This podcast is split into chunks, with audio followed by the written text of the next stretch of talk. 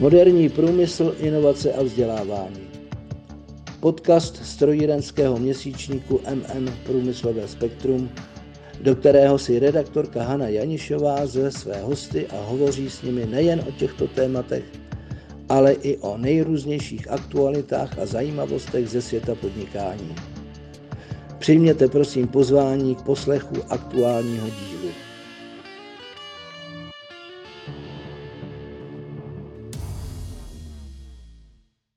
V době, kdy Karel Čapek psal svoje slavné povídky, jak se co dělá, například jak se dělá divadlo nebo jak se dělají noviny, tak bohužel ještě nemohl dost dobře napsat, jak se dělá metro. Nicméně, kdyby Karel Čapek psal, jak se co dělá dnes, tak by napsal, jak se dělá metro a určitě by to napsal podle zkušeností inženýra Jaromíra Kunrta. Letos v září začala rekonstrukce stanice Pražského metra náměstí Jiřího Spoděbrat. Prý čeká mnoho změn, či lépe řečeno vylepšení. O které například půjde?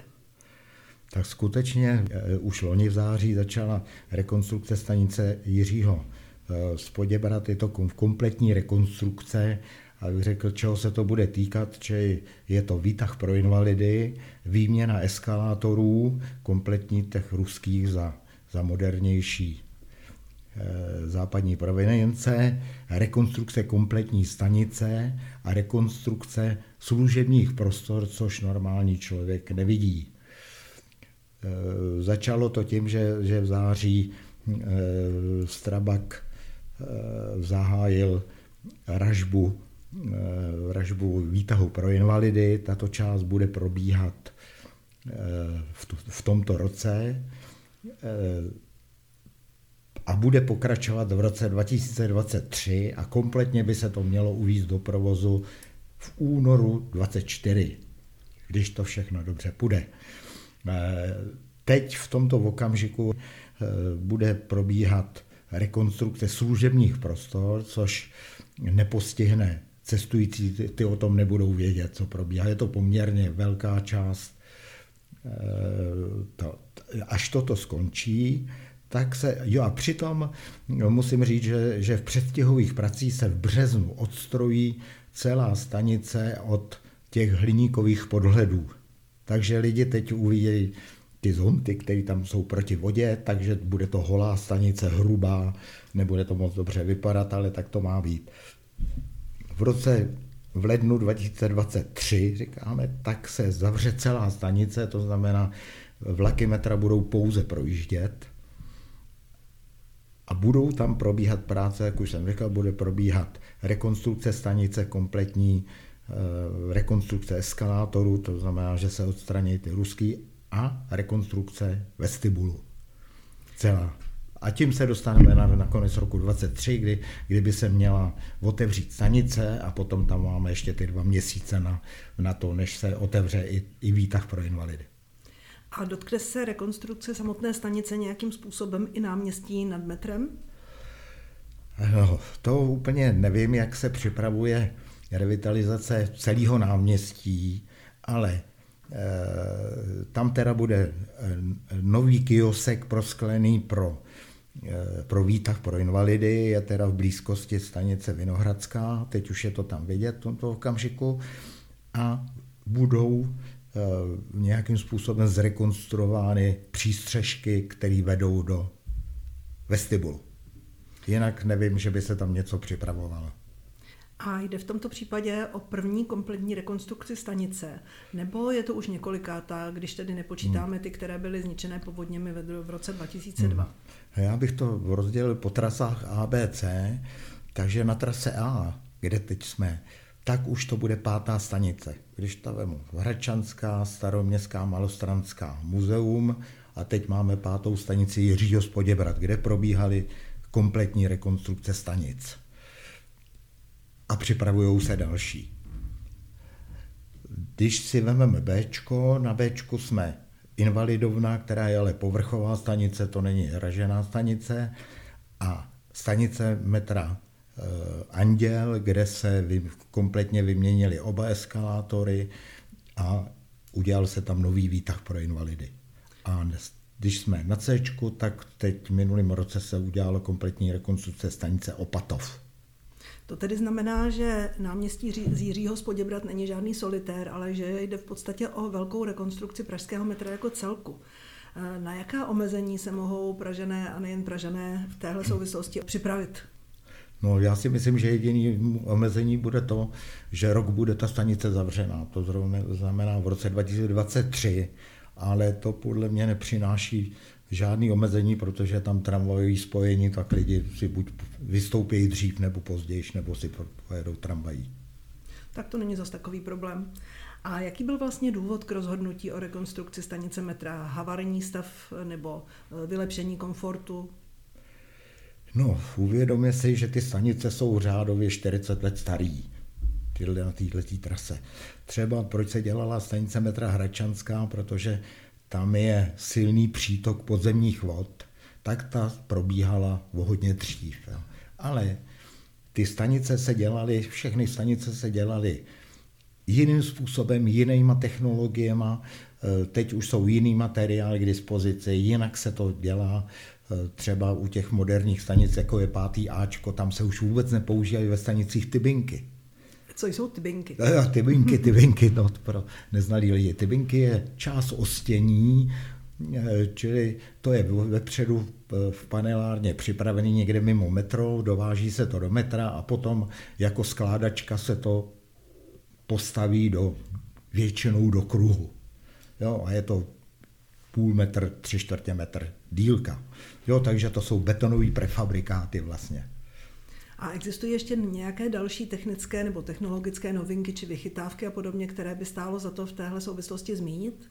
No v první řadě jsou to eskalátory, které eh, který už jsou moderní a stále se vyvíjejí eh, novější, novější, eh, tak, aby vyhovovali metru, protože je to hodně zatížený zařízení, v podstatě běhá bez tří hodin běhá 24, 20 hodin denně, běhá nepřetržitě zatížení lidma, eh, musí to splňovat bezpečnostní opatření, proto se tam dělají ty, ty různé opravy a revize.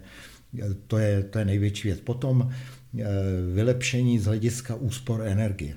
Ty jsou docela podstatný, protože ty eskalátory šetřejí třetinu energie proti těm mm. ruským.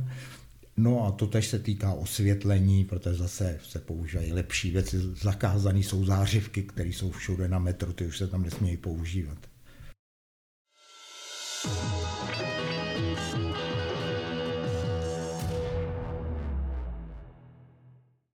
Existují nějaká úskalí, s kterým se musí tým, který eh, provádí rekonstrukci metra, potýkat? Může se stát, že na ně třeba v určité chvíli od někud vyteče voda nebo podobně? I to se může stát, tohleto, že, že je to přeci jenom podzemní stavba, hlubiná podzemní stavba, nachází se zhruba 40 metrů podzemí a e, ty přítoky tam můžou být, je složitý to zastavit, protože ta voda si vždycky najde nějakou cestu, kterou se do té stanice dostává. Jo. A potom jsou to Potom jsou to takové věci, 40 let starý materiály, který korodují. Jo? To ani ten projektant nemůže postihnout. To až když se to začne rekonstruovat, tak vlastně přijdou na to, co je zničený, co není. Kabely. To je samostatná věc, protože v té době, kdy se to dělalo, neexistovaly nehořlavý kabely. Jo? A po těch zkušenostích ve světě, kdy, kdy to bylo příčinou nějakých vážných nehod, tak i tady se všechny kabely vyměňují za ty toho nehořlavého typu. Jo.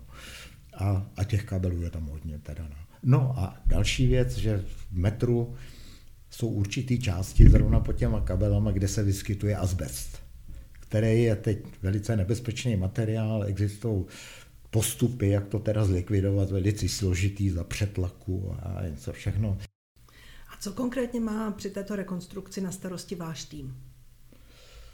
No, to, to, je, to, je, tak, to je takový zvláštní, já musím vysvětlit ten význam. Já tam většinou, nebo skoro pravidelně dělám prvky, které se jmenují zonty. Je to z ruského e, slova zontik, což je dešník. A to už nám napovídá, že je to, e, že je to e, obal vlastně celý stanice, celého eskalátoru, který chrání cestující proti průsakům vody. Protože i když i když se to dělá teď moderníma metodama a všechno, tak přeci jenom tam někde voda teče. Teď tam teče pravidelně, teď zatím.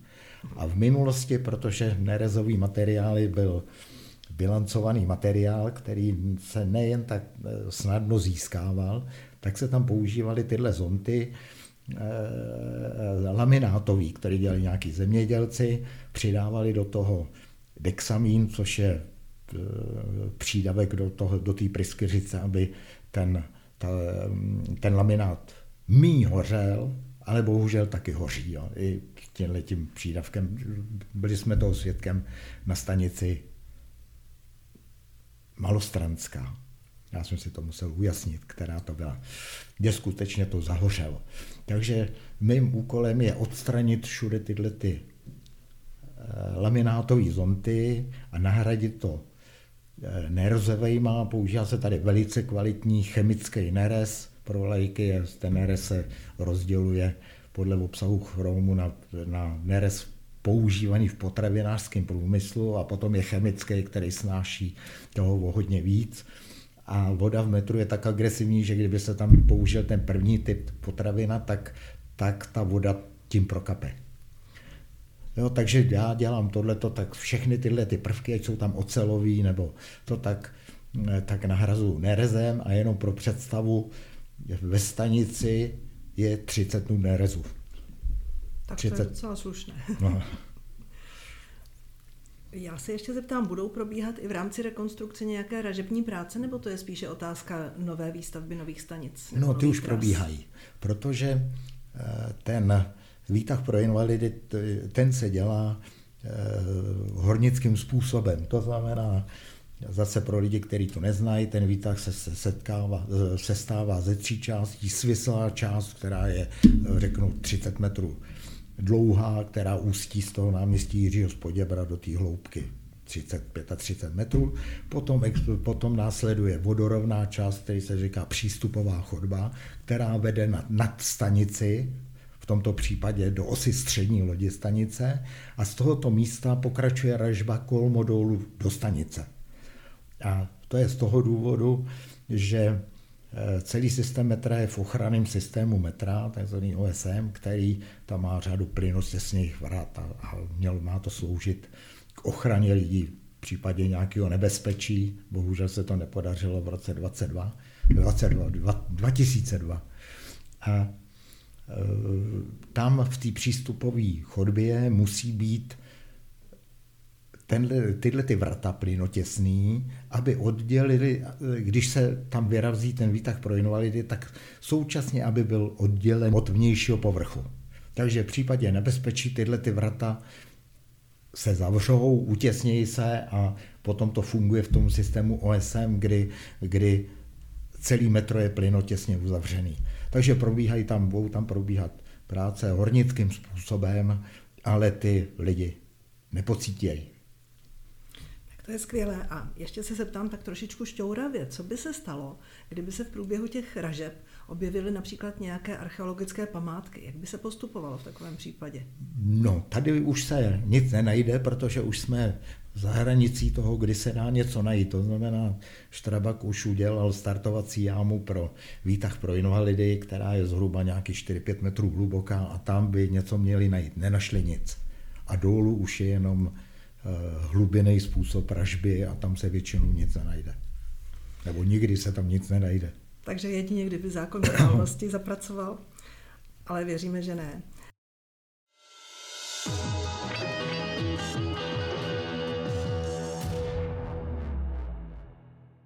Eh, já se ještě zeptám, na co rád v souvislosti vlastně s vaší celoživotní prací na budování a rekonstrukci metra vzpomínáte? A co naopak podle vás se třeba historicky nebo v poslední době úplně nepovedlo? Oh, do toho trošku nám zasahuje revoluce. Já jsem metrostavu dělal 40 let, nastoupil jsem tam pro, po eh, studiu na vysoké škole z, z fakulta strojní ČVUT a odešel jsem tam, tu, když mi bylo 62. Takže jsem byl jedno. Rádi všichni, když se setkáváme s mýma vrstevníkama, všichni na to rádi vzpomínáme, protože to byla krásná doba. No skutečně to nikdo jako nikdo tady metro nestavil před náma, my jsme se učili za pochodu, vztahy mezi lidma byly úplně jiný, než, než jsou teď. To je, to. No teď uh, jsme v době, kdy nejsou peníze na stavbu nového metra, uh, potom různý ty výběrový řízení, ale přináší to doba. Takže rád na to vzpomínám i na tuhle tu dobu, i když můžu uplatňovat své zkušenosti eh, v týmní práci, kterou já provádím. Nicméně mohu říct si za všechny Pražany, že to jistě provádíte a prováděl jste dobře, protože my všichni jsme na naše metro hrdí. Ale chci se zeptat, eh, když byste srovnal pražské metro s jinými hmm. metry evropských metropolí, nebo i mimo Evropu, hmm. Eh, slyšel jsem, že si stojí docela dobře vysoko. Jak to vidíte? No, co jsem měl možnost prohlídnout v řadu meter ve světě, tak pražský metro je krásný. Pražský metro vždycky eh, projektoval to většinou. Metroprojekt ten měl hlavního architekta, ještě tady byl hlavní architekt, takže to mělo nějakou hlavu a patu. Každá trasa ABC měla svého architekta, proto to vypadá tak, jak to vypadá. Má to krásný ráz. Ty, ty metra ve světě jsou většinou dělaný účelově, průmyslově, takže žádný krásno Eh, vlnitý plechy tam dají, dlaždičky někde dají, vybílej to, hotovo. Jo. Zvláštností je třeba ruský metro, kdy když jedete po té nejstarší trase, kterou oni udělali, tak tam najdete křišťálový lustry, je ještě takový stísněný, jo, jako to se dělalo za jiných podmínek různý vodlitky rudárníců s pistolema. Takže ale to zase odpovídá té ruské mentalitě.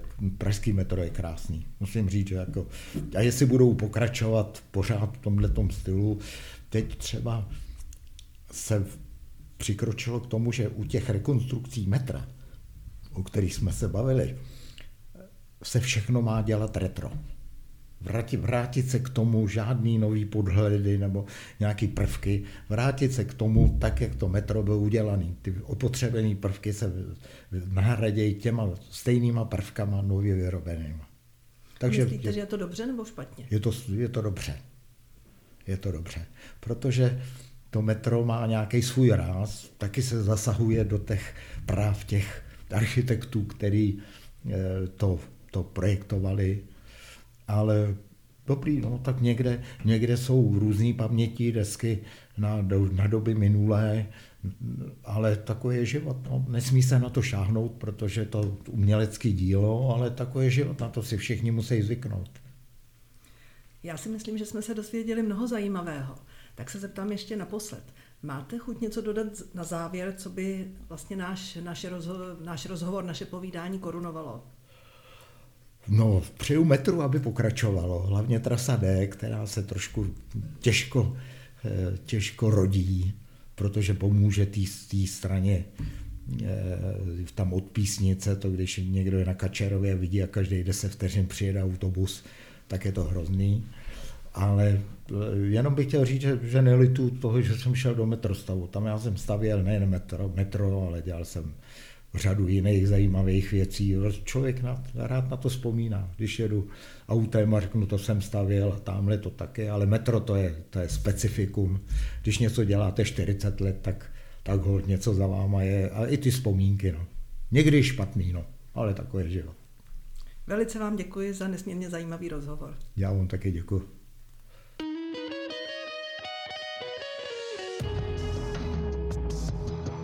Děkujeme vám za poslech podcastu měsíčníku MM Průmyslové spektrum a věříme, že nám i nadále zachováte svoji přízeň. Již nyní připravujeme další zajímavá témata. Chcete-li, aby vám žádné z nich neuniklo, odebírejte prosím naše podcastové vysílání. Děkujeme a přejeme vám hezký den.